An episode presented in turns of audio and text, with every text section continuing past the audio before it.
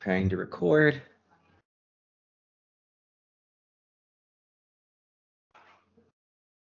Welcome everyone to another episode of To Hell with the Patriots. My name is Frank. Oh, Scott's, Scott's in, Scott's in Greece. He has he's having connection issues, but he's here. and Paul. Paul. this is me. Uh, I'm here as well. We're here to say, you know, uh, down with down with the Pats. Sorry, Vin, but you know, I'm not sorry to Oh. Vin. He's not that. I'm not that close to him. Um, fair enough. yes, the Buffalo Bills um, do what everyone except the people in Boston thought they would do, and I guess some of the odds makers. Uh, but they they handled the Patriots. I think handled is the right word. Blown out seems a bit too much. Um, but they they really sort of held them down most of the game. They win 33 to 21. Um, rookie of the year candidate McCorkle Jones has another awesome game for the Patriots with his awesome accuracy, uh, being uh, 14 of 32 for 145 yards passing and two interceptions. Um, so they sure got a future there with that kid. Uh, and uh, I, I just couldn't be happier that the Patriots were embarrassed. Um, and I don't know if we'll talk about it, but the cherry, of course, on top to me was the lady asking Bill Belichick about his New Year's resolutions in the post game. So delicious, so delicious. Um, so we're gonna we're gonna have some fun uh, laughing at the Patriots' expense because there's still plenty of business left to be done for the Buffalo Bills. But um, you know, it's New Year's Eve day, and we're gonna enjoy this a little bit. So Paul, why don't you get us started to give Scott a chance to listen, and then we'll he can kind of uh, come into the back end here. Yeah, That's uh, that's that's what you said. Okay. Yeah, yeah. So, yeah, this was uh this was a good game. Uh, I'll I'll have one critique uh, toward the end, but this was first of all uh, on the offense, and I pointed this out on Twitter during the game. The Patriots didn't really stop the Bills at, at all. Not once on offense. They they could not As evidenced by no punts. No punts, yeah. First time in Belichick's uh, career, as everyone knows now. They all the Patriots didn't force a turnover. It's not like they did Bills didn't punt because they turned the ball over three times. The only time that they quote unquote stopped the Bills was on a fourth down play on the goal line where it was a drop pass by Emmanuel Sanders. The Patriots didn't do anything notable there. That was just Sanders dropping a, an easy touchdown.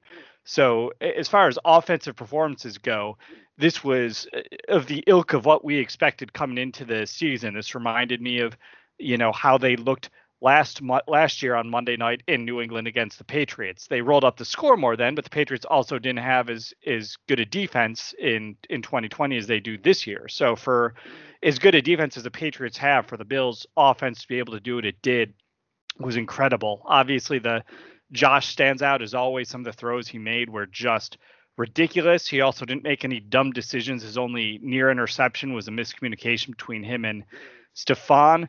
I think we we uh, Frank and I had had uh, you know uh, poked at each other a little beforehand about whether the Patriots would be able to take away Diggs, and I think what what happened is they did double Diggs a lot more. Oh, that's a great thing to say, double Diggs.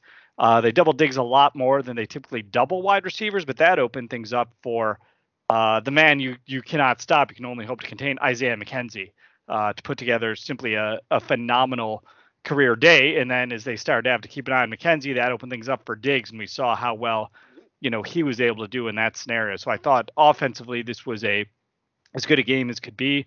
Special teams, I'll mention only because they didn't have any major gaffes, which is notable because they were down a special teams coach. So good job. I, I forgot. Oh, I was going to name the special teams coach sub, and I don't remember his name. So good job, substitute special teams coach. Defensively, I know they were quite celebratory. Uh, this will be my one negative. They were kind of a mixed bag to me in the game. I don't want to give too much credit to them. They only had you know three stops all game while it was still in doubt. They had the opening three and out, they had the Hyde interception, and they had the three and out right after Sanders' fourth down drop, and those were key to get those. But every other Pats drive ended up in the end zone. Uh, you know, Harris ran for over 100 yards again. Pats went five of six on fourth down, missing just the last one of the game when the game was already pretty well decided. So, you know, the defense is going to need to figure out a better way to handle the running game, as we've talked about ad nauseum week after week. Otherwise, we're going to be talking about a disappointing playoff loss to Joe Mixon or Jonathan Taylor or, or Damien Harris. And, you know, we should be talking about a disappointing playoff loss to Patrick Mahomes or Tom Brady or Aaron Rodgers, damn it. Those are the only people we accept a disappointing playoff loss to. So, you know, that does need to be fixed up. But they did make uh, they did make uh, McCorkle Jones uh, ineffective in the game. They they they showed what they can do when when the Patriots absolutely had to pass in the last series.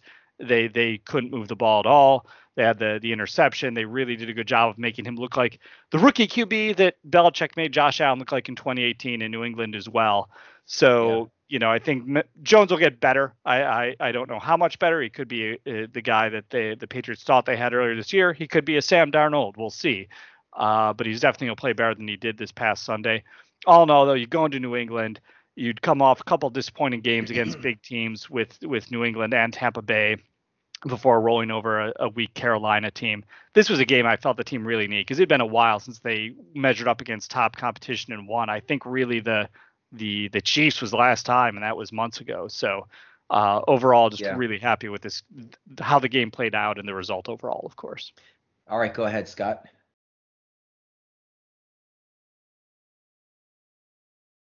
Scott, Uh-oh. you we can't hear you at all.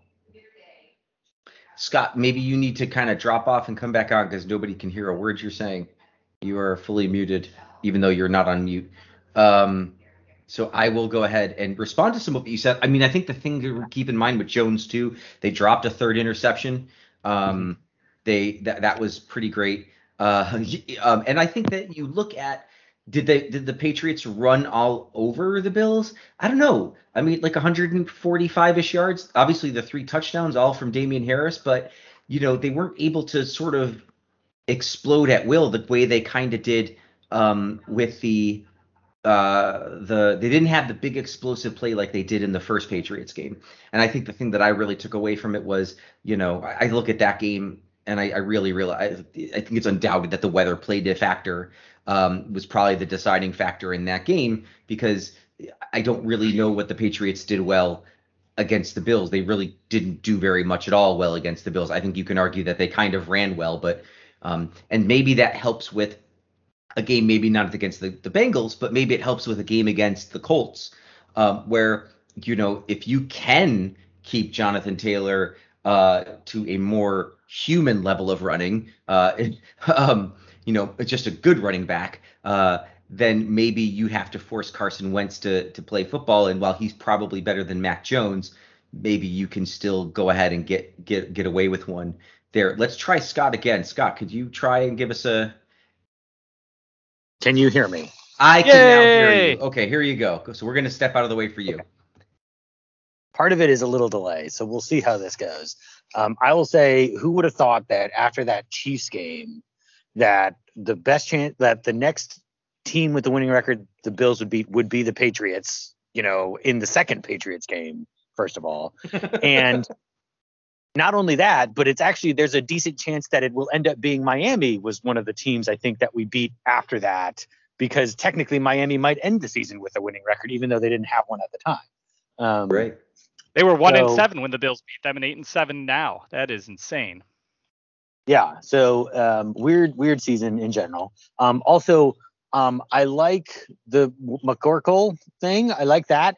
What if we what if we also turned him into a small alien who didn't know how to play football? I feel like that would also be and he was in a branded McDonald's style movie from the 80s. I feel like that would oh, also yeah. be an appropriate um, definitely for Mac. Um, no, I mean I think you obviously cut obviously hit on a lot of the things. Um, I think I was appreci- I was totally fine with the run pass balance in this game. Ended up being a bit pass heavy, but I don't think it was uh, or a, a bit Allen heavy, but not not not not problematically so. I mean, I think that is as as we said, that is the best way this team wins is with Allen doing his best thing, and then Singletary sprinkled in for 12 runs, and it's not it's not going to change the outcome of the game, but he's able to keep them honest and kind of do enough to to to help win. Obviously, Allen was the key to the game. There's no doubt about that. I think the the the play that really st- I mean, Paul talked about Allen's um, some of the throws he made. For me, it was the fourth down run was really the critical um, the critical kind of hinge of the game where the Bills needed some score. They needed a score. Really, they needed a touchdown, and for him to the Pats had him dead to rights. They had two guys who broke off from the play action on the bootleg, and they both had shots at him, and Allen made them both miss in the backfield when it could have cost him could have cost the Bills huge on a, on fourth downs that, to McDermott's credit, we had been going for all all day and had mostly paid off for us. Um, but you know, he trusted the players. He made them put him in the right positions. Um, and Allen was able to get it done. That was tremendous to see. It was also super good to see McKenzie play as well as he did. I don't think um, we had any right to expect the that he would come out with that kind of performance. I don't say the way he's been treated because it is obviously a winner take all league, and if you don't play better than the guy in front of you, then you're not going to get more reps and you're not going to get more touches. Mm-hmm. But um, speaks to McKenzie's professionalism and the pride in his um, specific thing. And he talked about how he had he had even lost the return job um, after his fumble, I think, against the Colts, and had and had really been kind of doing a lot of soul searching about what he needed to do to help the team. Um, and then Beasley goes down with the inevitable. It had to happen at the worst possible time in the most critical game. Beasley gets um, infected. Um, not that there haven't been other guys infected, yes, but but certainly it hurts a little more when it's the when it's Pat's week, uh, especially this week. Um, but for him to step up like that was just um, it uh, just brings a little tear to my eye as uh, as much as a millionaire being paid millions of dollars to play a football game could ever do. Um, that that was that was pretty close to it. Um, and I think the defense, yeah, I agree with Paul. It was not it was not a spectacular day from the defense. Um, again, uh, yes, is it was it good enough to win the game? Yes, and and the Pats are not a tremendous offense, um, so letting them score 21 points is not great, but it is also what they needed to do. Um, and they were able to kind of get a stop or two to let the Bills, especially early, um, play at, play from ahead, which I think helps keep Allen in the right frame of mind, keeps him out of pressing, keeps the whole offense from pressing, yep. which clearly can be an issue for the team sometime. Um, so yeah, I mean, obviously it was I was uh, arriving and and trying to watch snippets of it. And then I watched the whole thing yesterday for 40 minutes and it was um it was it was good. And I'm glad that they're it seems like they're close to on offense at least they should be peaking right about the right time right? These last two three weeks of the season Hope so. Mm-hmm. get healthy and this is this is hopefully the slope that gets you there. And you're not on that you know uh, Arizona peaks probably you know week week eight nine ten and now they're they're trying to figure out their way through it and stuff. So so hopefully that's the Bills speaking at the right time. Uh, excellent. I, I agree with so much of what Scott said. Let me have a couple final thoughts, and then we'll we'll we'll get to three stars. Um, I, just random stuff. I mean, the the two flip passes by Allen to me are the the bow tie evolution of the attempted lateral in the Houston playoff game. That was like so insane. And everyone's like, we got to stop him from doing that. And I think that what I have been trying to say over this, certainly the past couple of weeks about letting Allen be Allen, and certainly this year I've talked about, you know, we want to take the bad with the good because the good can be spectacular. And to sort of, you know, get to this point where, okay, now he's playing with receivers who are accustomed to what he's going to do and are ready for it they're beautiful plays. I mean, absolutely. And then you, to, to, see Diggs sort of, you know, go continue after the after the the flip catch and, and to run. That to me is that to me is the peak Allen that you're going to have for the next few years while he can still run and do those types of plays. And I only say next few years because I'm trying to be modest. I have no reason to believe he can't, you know, do that type of play for a very long time. I'm just, you know, a bit uh, a bit of modesty with him. Uh, the nice thing about Singletary is his his runs were all key. I think Scott really highlighted that for us. Um, definitely at the beginning, he kind of carried a couple of people uh, with him at the time. Um, and I and I think the difference between a blowout and not is just really one or two plays. I mean, the Jake Kumerow touchdown throw was like just about as easy a throw as you can get, and instead of it was it was funny like Allen threw it almost too gingerly. Um, which was kind of ridiculous. And then last, uh, talking about Beasley and McKenzie, um, I mean, they don't play exactly the same position and style, but I, you know, for a guy who almost got Wally pipped, McKenzie might be, you know, putting the knife into Beasley's Buffalo career. I fully expect Beasley to be on the field um, these games and then throughout the knock on wood playoffs.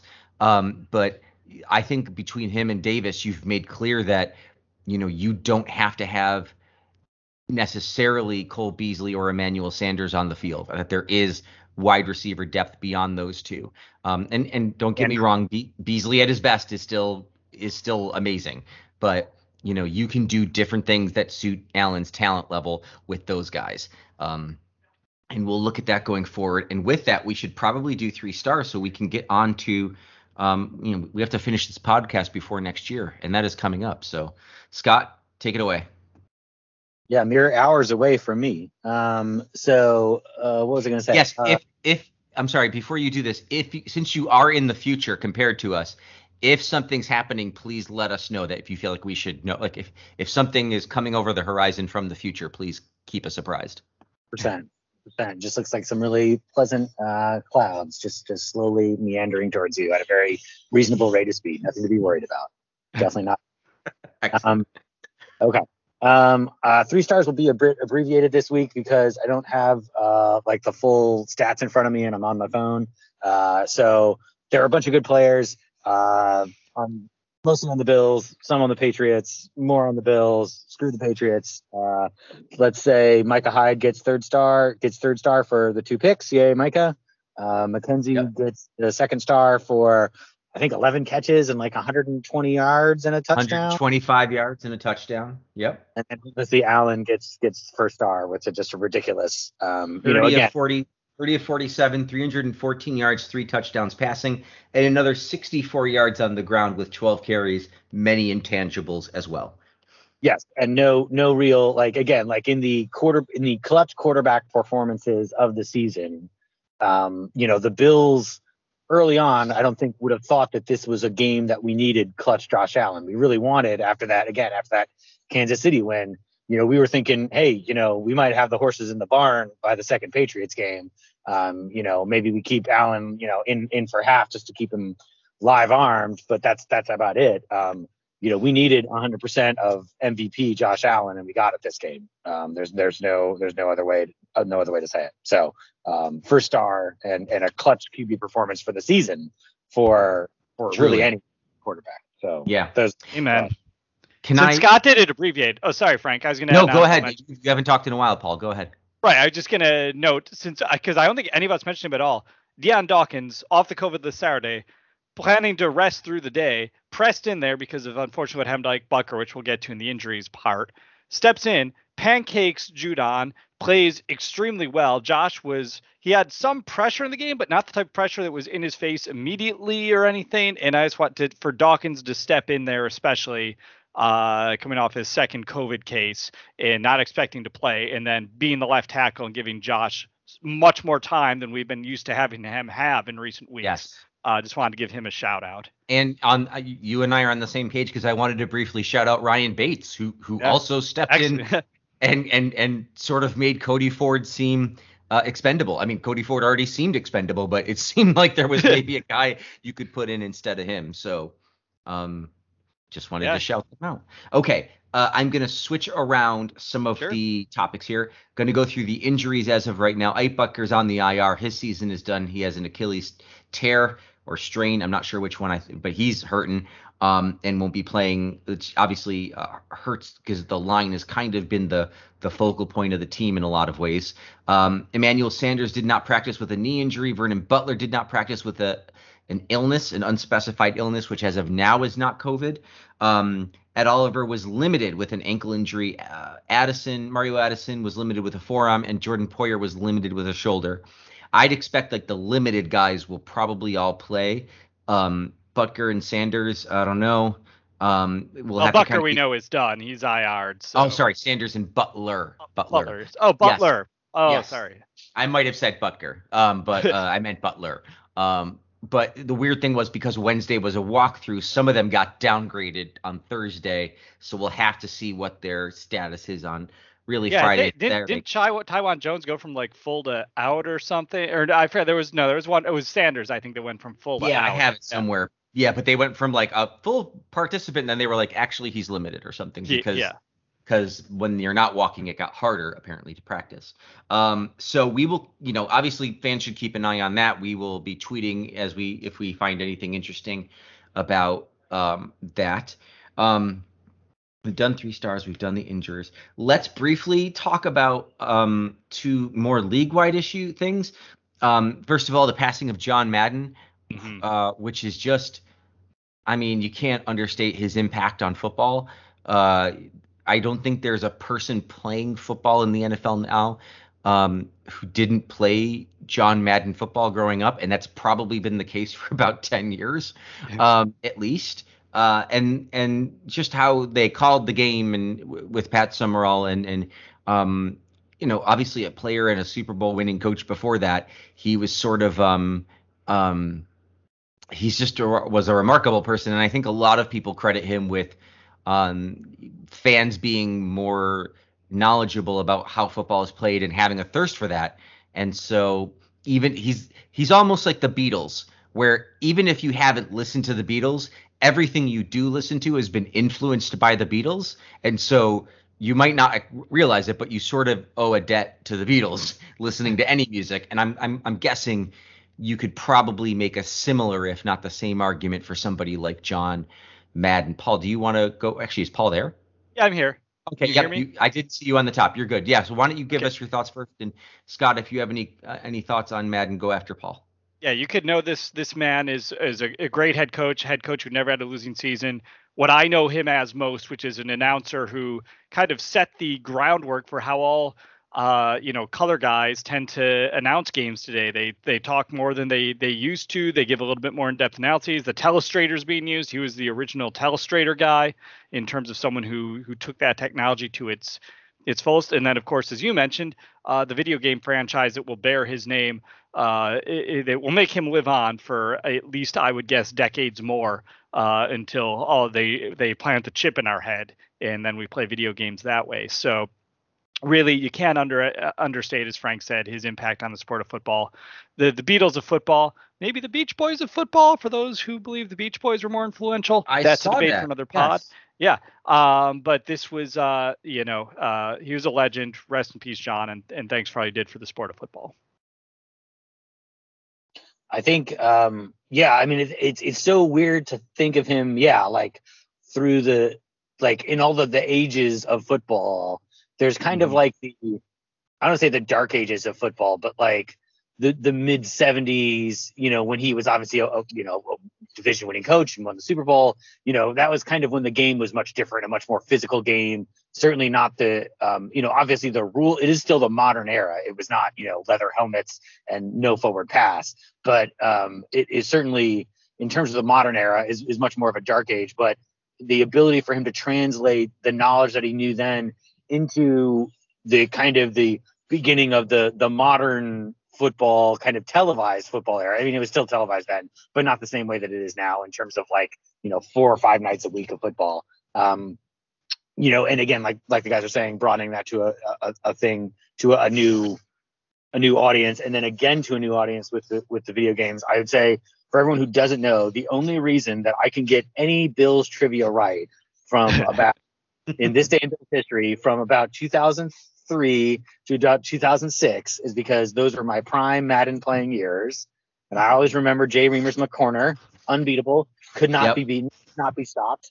Um, and I think, uh, yeah, it's weird to think of, of someone having that kind of an impact in all the different kind of ages of football. And that, like we were saying, like the understanding the game, that when you when you build that new layer of understanding for the truly insane fans that are out there that allows you the league to then monetize that and sell it and he was part of that that generation for both the the the um the, the television audience and then the video game audience um, which was then eventually eventually followed on which he wasn't as much a part of was the kind of the the analytics and the kind of um, you know individual player performance kind of statistics that kind of level analysis was still kind of yet to come. But every time the NFL is able to capitalize on this, build new interest, build new build new revenue streams, really is what it's about. That makes the the game healthier in the long term because that's what that's what keeps the game progressing and continuing to be successful and put a product on the field that's enjoyable because that's that's what we're all interested in. Um, because you know, hey, take what you want. Obviously, the Bills fans are happy with that game. That was a good game Sunday. I mean, if you're a Pats fan, obviously you're pissed, but you had three and a half solid hours of entertainment. Your team was into it all the rest. The AFC is as wide open as it's any been. We got a bunch of teams still in contention. We'll get to that, I'm sure, in a second. But that's all the game that they've built, and that's great product. That's great entertainment. There's no sport like it in the in the world that I'm tracking. So um, enough of that. Scott, before you go off of mute, do you have any thoughts on Steve Tasker not making the Hall of Fame? I know that you're probably the uh, that was era he in of- Madden? I don't remember his. In, uh, I'm sure he had a high special team score, but certainly not uh, a high, had a one of good those by the- high awareness guys. Right. By the time Madden came around, though, wasn't he a Bills receiver? He was mainly a receiver, I think, at He that might have point. been. By the mid. I, mid- now I got to look up. Yeah. Okay. Um, I mean, I'm obviously frustrated Um, that he's not in there, but obviously- I, I thought, yeah, you go first. Yeah. No, it's obviously he would be great for him to be in there. I mean, I think special teams players are, you know, they say it's the third phase of the game, but no one actually in the again the viewing public, as you might say it, would would call it that. Maybe there's a day when the analytics will show that Steve Tasker was a great special team player, and that can be an empirically proven fact. Um, but I don't know when that day will come. So may you know maybe the Veterans Committee will will get around to that when their their future supercomputers will be able to crunch those numbers. But until then, we wait we wait some more. I didn't realize that Madden football has been around since 1988. I didn't either. I was googling. It was apparently on the Apple II, be following the success of Earl Weaver baseball, and then was Oh my ported to the. Commodore 64 as an MS DOS port, and then eventually in 90, it was 1990 it became a Sega Genesis game. Actually, for a while, there was, there was there's no screens. It was just rocks. yes. You crack them. To, Amazing. Uh, Paul, why don't, if you want to wax about Steve Tasker, go for it. Yeah, it's it, he's he's got it. I, I've hedged on this topic in the past, but he's he should be in. It's he redefined the position. He swung a lot of games that he doesn't get get credit for. Remember the they're about to lose on a Saturday night against the Raiders. I think it might have been a Sunday night game actually, and he blocks his punt and J.D. Williams runs it back. He forced some fumbles in key situations. And then people forget toward the end of his career, he was a wide receiver in the playoffs, put up a 100 yard game against the Dolphins, and was just ran great routes. Uh, I- think you he the position of gunner on the football field is one that shouldn't get a lot of Hall of Fame attention, but if it does, it's a guy who forced more fumbles at that position in NFL, anyone in NFL history. The guy who recovered more fumbles, the guy who blocked just a ton of kicks, punts, and field goals. Blocked a punt in the Super Bowl that uh, made us think that they had a chance against Dallas in Super Bowl 27 at the beginning of that game. This was a person who uh, just his impact on the games is not you know it, statistics don't do it justice and it's a shame that we're such a statistics heavy uh you know uh society because i think you get tasker in there and then matthew slater follows him in and that's all i need. I just need the two guys who've had the the the, the, the guy who's had the greatest impact uh on the nfl as a special teamer in steve tasker in there and then slater just for following his example and that that's it. But but those guys had huge have a huge impact on the game they should be in. Yeah, I feel like Devin Hester, and this is not a slight against him, but for a guy who's mostly known as a kick returner and truly a dynamic one, I Mhm. mean, okay, then you really sort of have to, if you view that as valuable, then you should view the guy who stops the kick returner as valuable too. and so, you know, I, he redefined a position. Maybe there's some room for the Veterans Committee to do it, but certainly disappointing to not be named a finalist. Um, and he he won the fan vote. Apparently, he set a record for most fan votes, and so I don't know, but he's well loved. There is already a campaign to donate eight dollars and ninety cents to a, a Western New York charity, which I'm sure by tomorrow we will all be reading has you know made tons and tons of money thanks to Bills fans. Um, so real good job. Breaking news I wanted to jump in with. Sorry to interrupt. Yeah. Uh, Sean McDermott tells WGR that Ed Oliver and Emmanuel Sanders are questionable for Sunday's game. I just wanted to get that in there Ah, since we already we did our injury analysis. Everyone else looks like they are in a good spot. That includes Butler and Jones, who missed Thursday's practice. That's from Joe Buscaglia. I'm reading directly from the tweet. Okay. Um, so questionable, not great, but you are getting Gabe Davis and others back, which briefly, I, I'm not going to go through the whole. I mean, we're actually doing well on time here, but I Yeah. don't want to go through the whole thing. If you go to MNY Bills on Twitter, what I have been doing um, and this has sort of been blown up by the rule change. Uh, I've been keeping track of active Bills players who've made been on the COVID list and how many games they've missed and how long they were sort of on the list. And this is a, a slice of life type of look at it. Um, I don't really know that. I, I know I started thinking about it in terms of players who are vaccinated versus players who are unvaccinated, and any meaningful distinction can't really be drawn by just looking at the Bills. I'm guessing by the end of the year, uh, somebody will have gone through and done. I'm guessing like somebody is working on this NFL wide. Um, but you know, it was very frustrating to me that you know here's Cole Beasley and Gabe Davis, um, you know, going to miss the New England game and the AJ Epenesa and Cody Ford and they And all Lewis, yeah. Jon Feliciano, right? So like you know, well, Cam Lewis didn't. He was put on the list on the 27th. That's right. Good point. Yeah. He actually just missed missing it, and he was only on the list for three days, which makes me wonder if he even was positive or if he was considered a close contact. Um, but obviously, in the middle uh, of this week, they've changed the rules that you know once you test negative, you have to quarantine for five days. This is in guidance with, or, or in collaboration with the CDC's new guidance. Um, which may or may not have been influenced by the CEO of Delta. Uh, I'll let you read into that what you will. You can look into it. But they basically said that you know after five days, uh, if you're if you're testing negative, you can come out, which you know brings Beasley out a day early. AJ Epenesa comes out a day early, and and Gabe Davis and Cody Ford um, probably are available for this coming game against the uh, definitely Davis. Maybe Ford are available for this game against the Falcons solely because of this rule change because they, you know, Davis was that five days and he would have been at least through Sunday um, before he was going to be available. Um, but you know, Star Lotulelei, in addition to missing the game last week for personal reasons, and I hope everything's okay with him, he missed three games with COVID in in November, Mm-hmm. and you know, everybody, the for the most part, people are missing two two to three games, and and you can sort of see the difference. You know, uh, you know, eight days, ten days. You know, it's hard to say. So anyway, I, I don't want to go through the whole thing. I've, I've tweeted it out. Um, and I update it as it happens. So if you if you follow us MNY Bills, uh, you can keep track of it. Right now, it's just a curiosity. We'll see if anything mean, meaningful can come come of it later.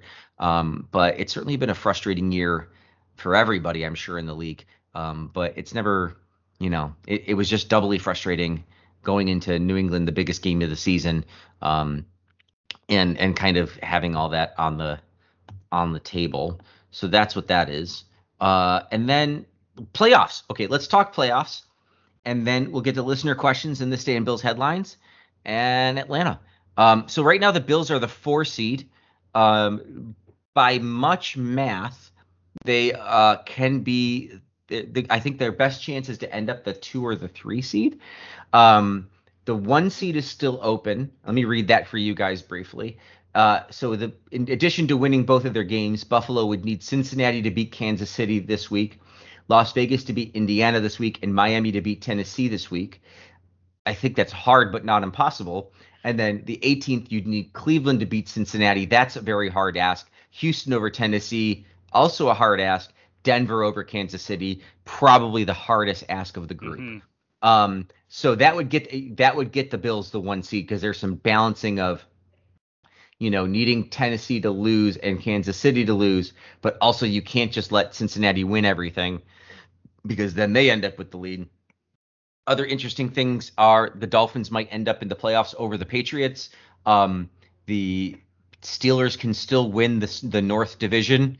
Um, and I don't know, like there's there's just a lot of things available for the Bills right now. Let me see NFL playoff seeding. And while Frank's looking that up, I will note not only can the Steelers win the division, the last place Browns have a 13% chance to win the NFC North. There you go. So they are not eliminated either. So uh, technically, The NFC the- North? the E- NFC. yes, that's what Oh, no, makes it the fact- amazing. They switched conferences. I don't know if you guys read about that. Uh, and they could. They also have a 30% chance to win the AFC North, which is is incredible too. Right now, the playoff teams would be the Colts, the Patriots, and the Dolphins. And if nothing changed today, the Bills would be playing the Colts uh, in Buffalo. Oh, So- wonderful! What could go wrong there? what could go wrong as opposed to the Patriots or Dolphins, which I think we all agree would be the better matchups. Right. Um, but on the bubble are the Chargers, the Raiders, the Ravens, the Steelers, the Browns, and the Broncos. if you Um, are not the Texans, Jaguars, or Jets, you are on the bubble. You're in. Yeah, you got Yeah. a chance. So you know everybody is seven and eight or better. Um, it's a tight division. Um, I think there's mathematically a chance for the Bills to miss the playoffs, but we're really not going to Yes. discuss that at this point. Um, we're just going to kind of work under the assumption that they are making the playoffs and winning the division. Um, but of the teams I've read, Colts, Patriots, Dolphins, Chargers, Raiders, Ravens, Steelers, Browns, Broncos, Uh, Paul, you go first, and then Scott. Give me your best case and your worst case scenario. What you think will happen. Just give us some thoughts on on on playoffs here. And I'm excited for Scott to tell me. Well, there's still two weeks, Frank, and there's so much up in the air that I really don't want to say. Um, That's so very uh, yes. First. We've already predicted what Scott will say. Yeah, it's a it's a 97% chance according to New York Times. So the percentages are also wrong because they have some people being oh they have a less than one percent chance of a one round bye when it's actually zero. But uh, that's a story for another day. So to answer the question, best first round matchup, you have to look at as one of the teams who would be kind of flailing a little bit at the end of the year. That would be I think the Chargers. You could hope against hope that the uh, Raiders, who don't have great playoff odds, sneak in because I think the Bills are a very good matchup for the the Raiders.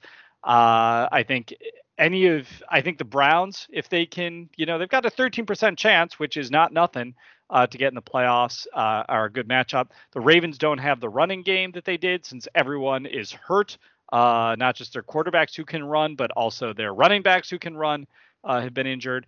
I think those are good matchups, and yeah, I think those are the ones that I would say I look forward to.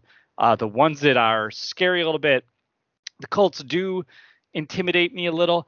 I think the obviously since they came to Buffalo and destroyed us with their running game, and, and as, as we talked about with the Patriots game, they were not great against the the run.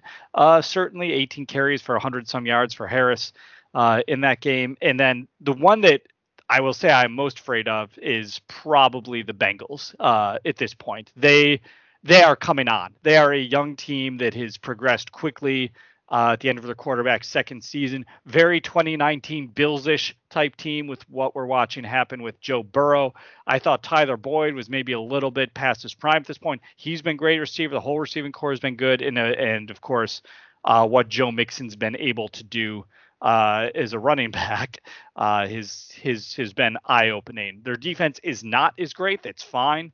Um, so I think the Bills have opportunities there, but this could be that could be a Tennessee style shootout where it's just teams back and forth, and that's that's always a scary proposition. So I'll say most afraid of uh, Bengals. One I would want to see most. I could cheat and say the Broncos, but they have very low odds. So the teams that have a, a good shot, I will say the I'll say the Dolphins. All right, Scott. Frank, do you have any idea how many people in the National Football League listen to this podcast? Do you think uh, I'm going to give them billboard material by calling out? Joe Mixon's writing oh, it yeah, down right I now. Want yeah. Them. Yep. Yeah, exactly. Oh yeah, I want the Browns. They're trash. Give them extra motivation to get come to a first round playoff game. Are you crazy? Um, that's not why I'm gonna No. Um, uh, yeah, I think no. I mean, it's not. Uh, yeah, obviously the, the the the Bengals aren't a great matchup. I think it is. Um, I think I'm I'm I, am still okay with us playing them just because I feel like they are an immature kind of young team. I think next year that's a terrifying matchup, but this year I think we can still be the the big brother to the little brother. I think obviously like number one concern for me is the Colts. Um, obviously with Wentz in there, you feel like you're always going to have a chance that he's going to, you know, throw three interceptions and do something stupid and lose them in the game. But obviously, they they they completely dominated us, and the the formula of a tremendous offensive line and a a, a very good, very tremendous running back is is extremely concerning. Um, both for its you know kind of efficiency against our defense and as, as well as keeping our offense off the field. Um, in terms of uh, best case scenarios, I think I think the Browns are kind of on the list. I think like that's also kind of a cheap shot because it's not it's not um it's not really clear that they're gonna they're they're gonna make it in. Um, so if you want one that's really gutsy, I will say the Titans. Yeah. Because the Titans are super banged up. Um, they are a different team, obviously without Derrick Henry. Um, and uh, Julio Jones is done for the year, right? AJ Brown is back. Um, mm-hmm. but that's obviously we, we played them at, at full strength in one of their best games. Um, and we still almost would have had them except for the, the the stop on fourth down and fourth and goal but it was really an Allen QB sneak which is normally a, a 90% play. Credit to them for stopping them. They 100% deserve to win that game. But I think it's a different outcome if we play them again. So I could see them dropping. I think the challenge is it's just it's just unlikely that they will drop so far to be a wild card team. Um, but but the Colts obviously are, are coming for them, and um, if if they get the division, then you could see the Titans in the first round, and I, I would not be against. It. Yeah, I mean the Titans play the Dolphins, which I mean the Dolphins. Say what you will about who they beat on this on this seven game winning streak. Um, the Titans might fit in that category now because they are a lot more one dimensional and they are scuffling. I'm kind of with Scott in this regard.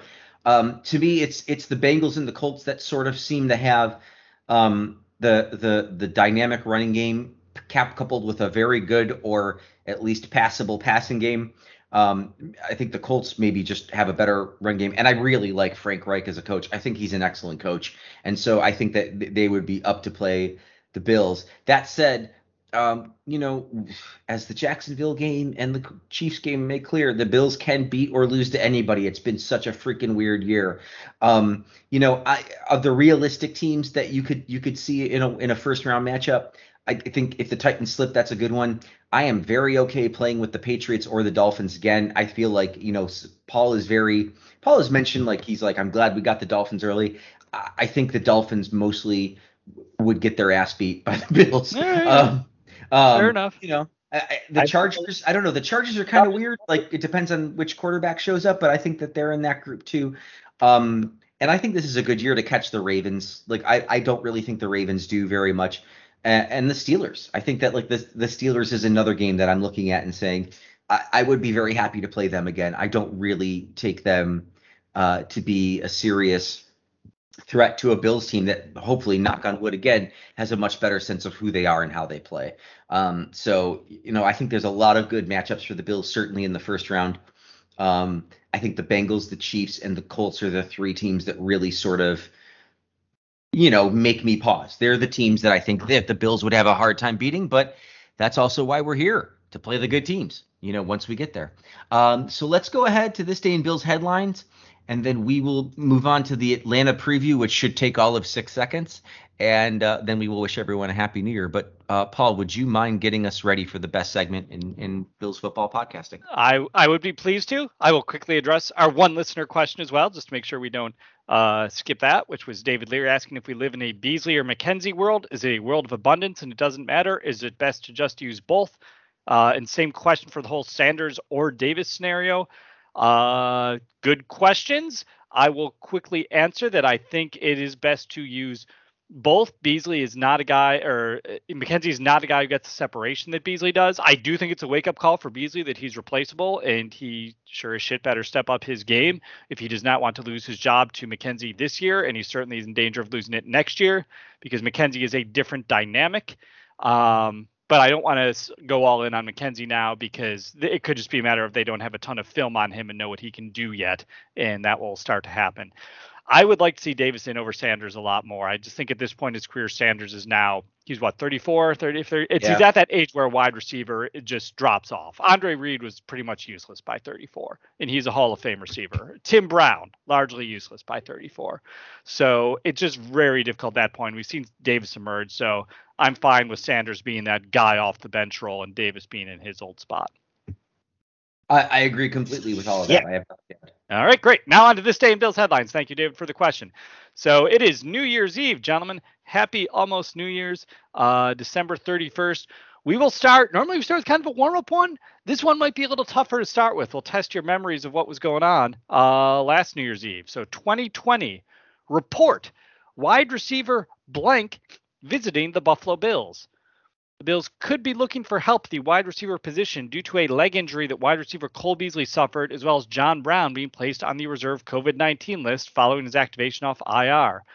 Blank was released by the Texans in late November in what was deemed a mutual parting as his role diminished to the point where he played just four snaps in his final game. Is that Andre Johnson? Kenny Still. Kenny, oh, Kenny Stills. Stills. That's right, because we. That's right ended up on the Bills practice squad. He was actually on the roster for the AFC title game that wasn't active for that game. So briefly a Bill, Kenny Stills. Good job, Scott. All right. 2019, blank cashes in against Jets with two sack performance. With just three healthy defensive ends, Blank expected to get a fair amount of work for the Buffalo Bills. He made the most of it. Blank start against the Jets and finished with a pair of sacks and a 13 to 6 loss at New Era Field. His contract has more than 1.6 million in available incentives each season, and reaching five sacks kicked in one of those bonuses. Oh, this is Trent Murphy. Trent Murphy. Oh my, All right. good job. I'm just gonna keep rolling. I don't want to ruin Scott's momentum here. All right. 2018. Dolphins blank ejected after hit on Bills Josh Allen leads to scuffle. There were some ejections in the third quarter of this game when Allen took a late hit from Miami linebacker and former Bill blank. Blank's hit sparked a scuffle, which led to the ejections of Bills tackle Jordan Mills and defensive end Robert Quinn and blank for Miami. Former Bills. How about Yep. Reggie Ragland? Oh no, good guess. He was a former Bills linebacker who went to Miami, although I think he probably was actually yeah, he Probably hadn't been to Miami yet. Yeah, okay.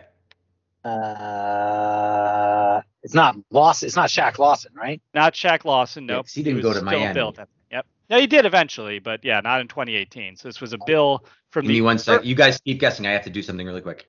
All right. Um, I, I want us.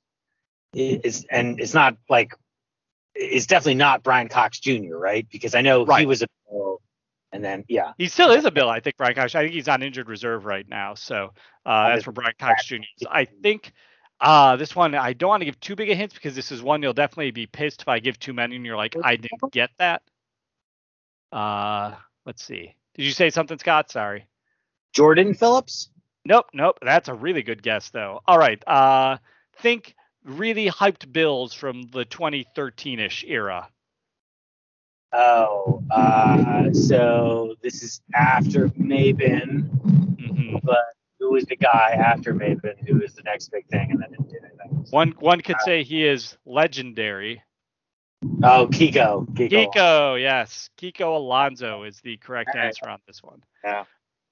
All right, we will move on now to, to, to 2016. Um, this is just savage, so I will read this whole quote. Uh, Bart Scott calls out Bill's blank. Uh, we can't put the playbook in crayon. The- it gets worse. On the DA show, NFL analyst Bart Scott said, that might sum up the whole thing because that's the guy who gave $100 million. Instead of reading his playbook, he was too busy lighting up. Are you serious? First of all, I've been in Rex Ryan's system my entire career. 11 years I've been in the system. As a defensive lineman, you only have like four or five fronts. Man, if you can't remember five fronts, I don't know what to tell you, bro. We can't put the playbook in crayon. Um. Hmm. Pretty brutal. So this So- was someone who who probably fared well in the cold front hmm under uh, the previous coordinate Schwartz, right? Yeah, it would have been Schwartz before Ryan, and he did very well under Schwartz, and he was rewarded with a large, large deal. Um. So and not not Mario because he came with the big deal. Right. He came in 2012. So and not Hughes. Right. He had not he had not cashed in yet. Yeah. And so it's one of the tackles. Yep. It's oh man, this is getting it's not so oh is it um Marcell Dareus? Marcell Dareus, very good, Scott. You're doing man. This is like uh, this is like one of those uh, tag team matchups in pro wrestling where one guy is injured on the outside, which is Frank right now. He's not around, and you're having to to try and do this, and you're fending fending them off, and you are holding your own uh, before you're going to get eventually overwhelmed as we get down the list here. Okay. Uh, so, uh, 2014, we have no quizzes from them, but there are two headlines I wanted to point out. Uh, Buffalo Bills signed former Canisius basketball player Chris Manhertz as tight end. Uh, he did not make the Bills, but spent four seasons with the Panthers and is now with the Jags. He actually caught a pass against the Bills in their victory over the Jag in their victory over Buffalo earlier this year. Uh, he is the first NFL player from my alma mater, Canisius College, since 1949. So not counting Mike Panepinto, who played a game during the strike year in '87. Um, so good, Chris. Uh, your NFL journey started today. I enjoyed watching you play basketball at Canisius when I used to go to games. Uh, the other headline. Uh, this is enjoyable. Time for Bills and Marrone to look ahead. Uh, Marrone would quit within hours of this headline. I just wanted to point that out. New Yeah. Year's Eve, all the headlines talking about is he pitching for more power. Uh, they need to look ahead, and he's like, yeah, goodbye. So Not it. Yeah. All right, so back to the quizzes. We're going to go back now to 2007, a bit of a gap here. Blank steps down, believes Bills headed in right direction. Turns out Blank's job was to restore order in Buffalo. It'll be on someone else to turn the Bills into a playoff contender. On Monday, he stepped down after two years as the team's general manager.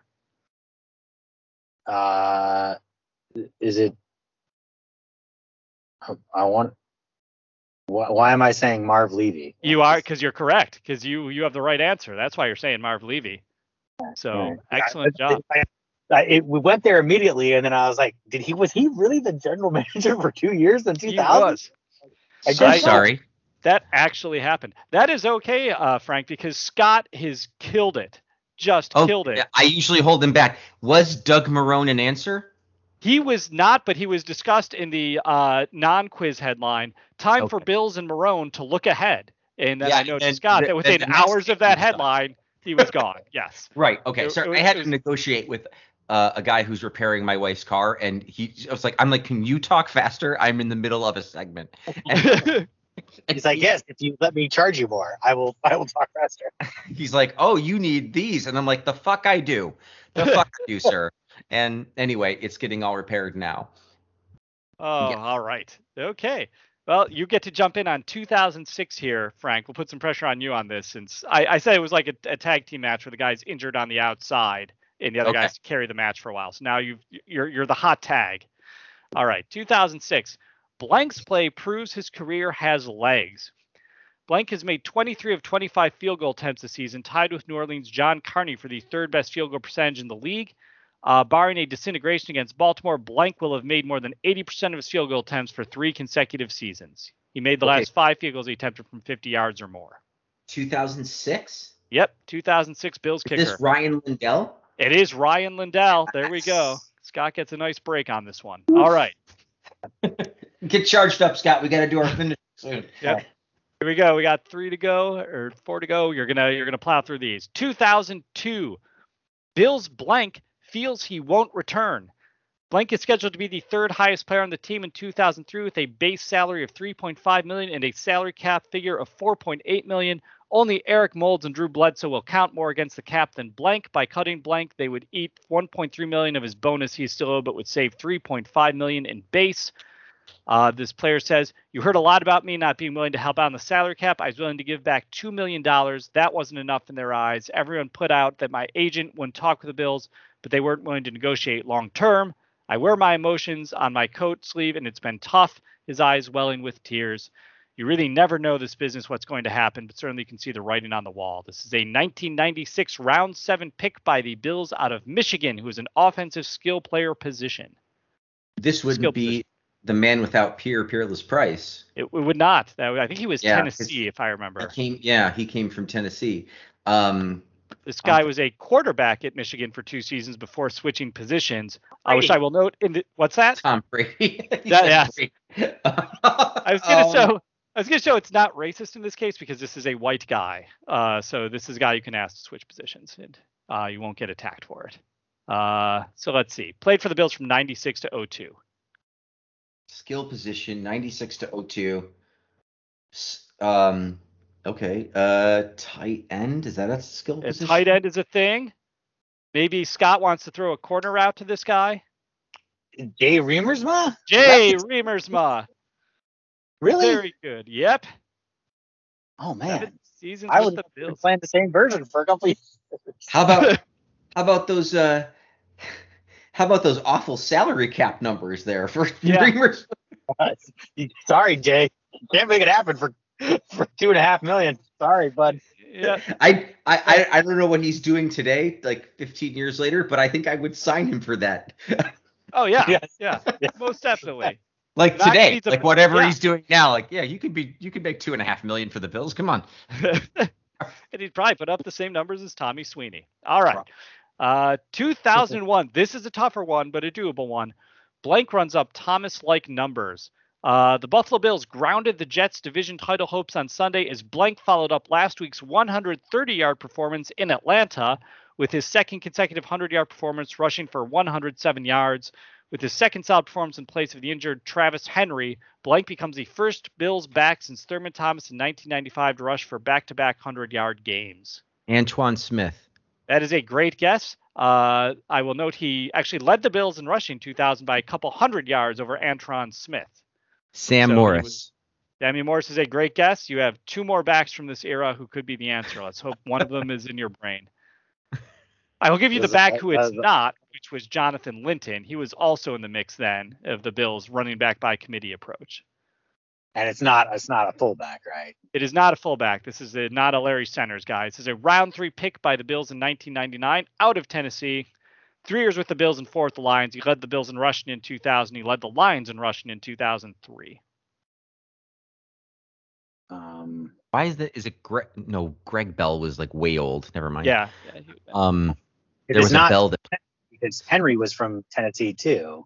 Right. Travis Henry was from Tennessee, and he was he was subbing for Henry this, this the last two weeks. He's subbing for Henry two straight weeks and had hundred yard games both weeks, and then he really just might have kind to of get.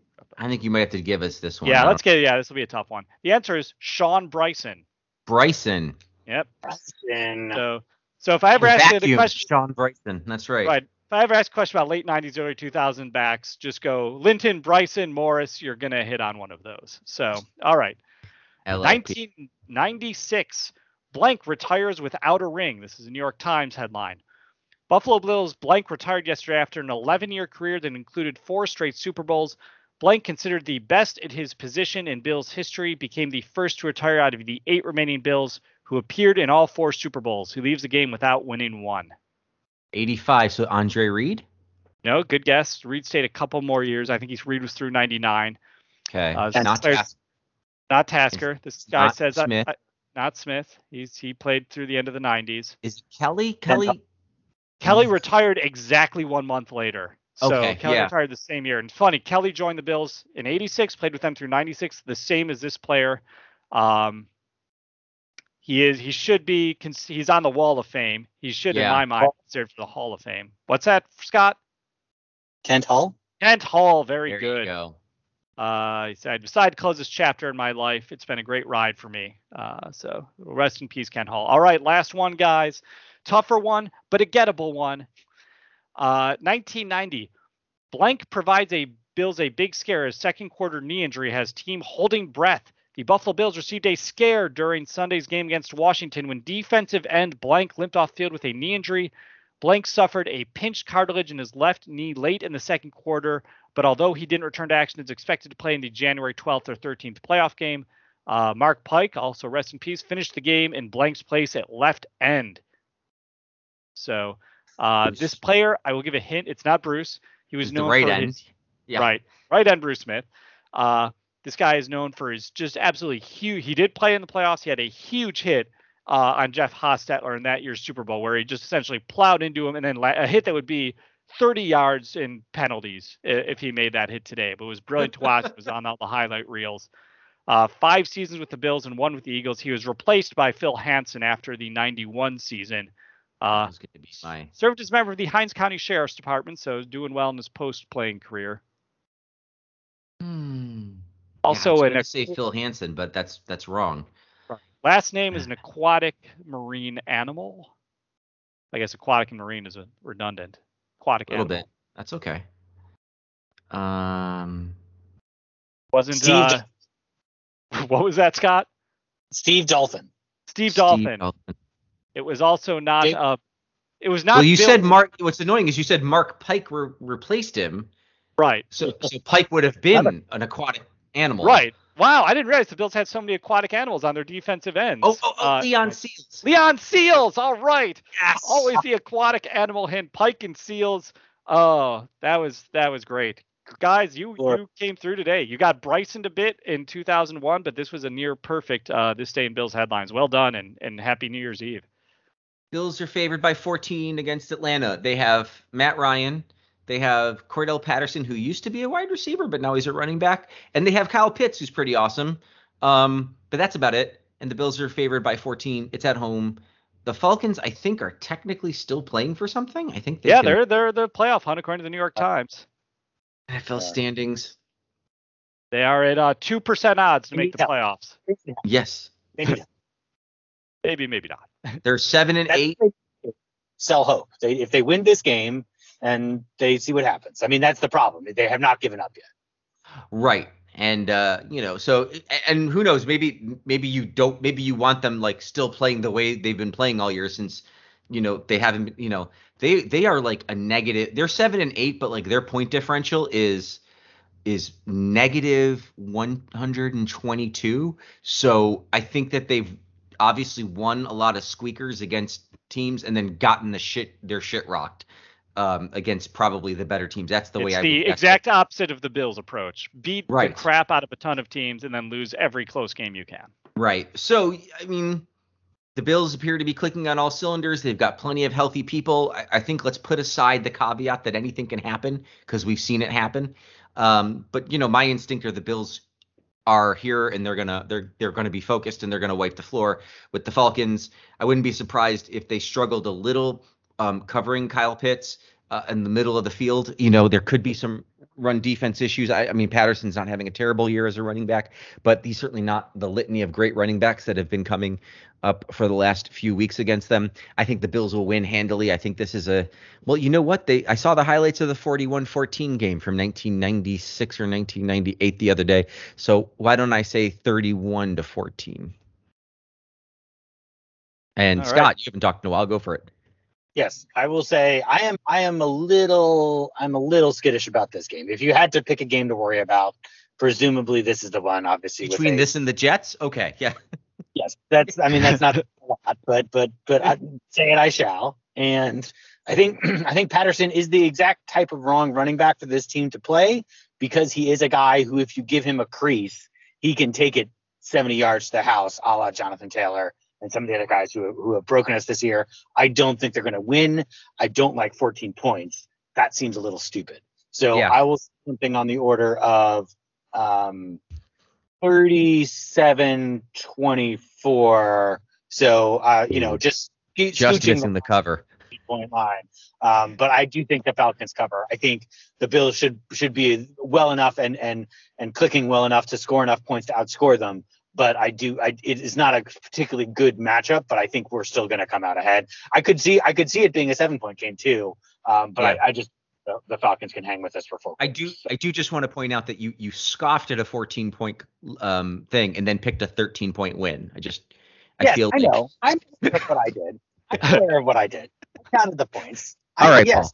No, All right. exactly. You should not, because the Bills would have to win by 15, which means they win by more than two scores, which to me is is pushing it. So Okay, okay. I'm just okay. No problem. All right, I'll I'll give we're all all of our scores are in the same range. I am with uh I'll, I'll combine your opinions. I'm more with Frank on this, but I do agree with Scott's point. Patterson's a tough type of running back. Pitts is a guy over the middle that could cause problems. But I'm looking at a defense that uh, not that long ago uh, against the Patriots on Monday Night Football let Mac Jones go 22 for 26. Uh, and they didn't have any running game that day, the Patriots, and it was Mac Jones that carved them up. If Mac Jones can carve them up, Josh Allen can carve them up. I'm not going to overanalyze it too much beyond that. I will say Bills 35 to 17 in that they cover this spread. Well, if you'd like to let us know, MNY Bills on Twitter, you can look for us Buffalo Bills maybe next year anywhere podcasts are given away for free. Thank you so much for listening. Until next time, we're not going to do this till next year, guys. We're done for the year. So right. thanks so much. My name is Frank. And Scott. And Paul, uh, Yeah, There you know what go. it is. You're you're saying it too fast after you come off of mute, so it's all right. Happy New Year, everyone. Thank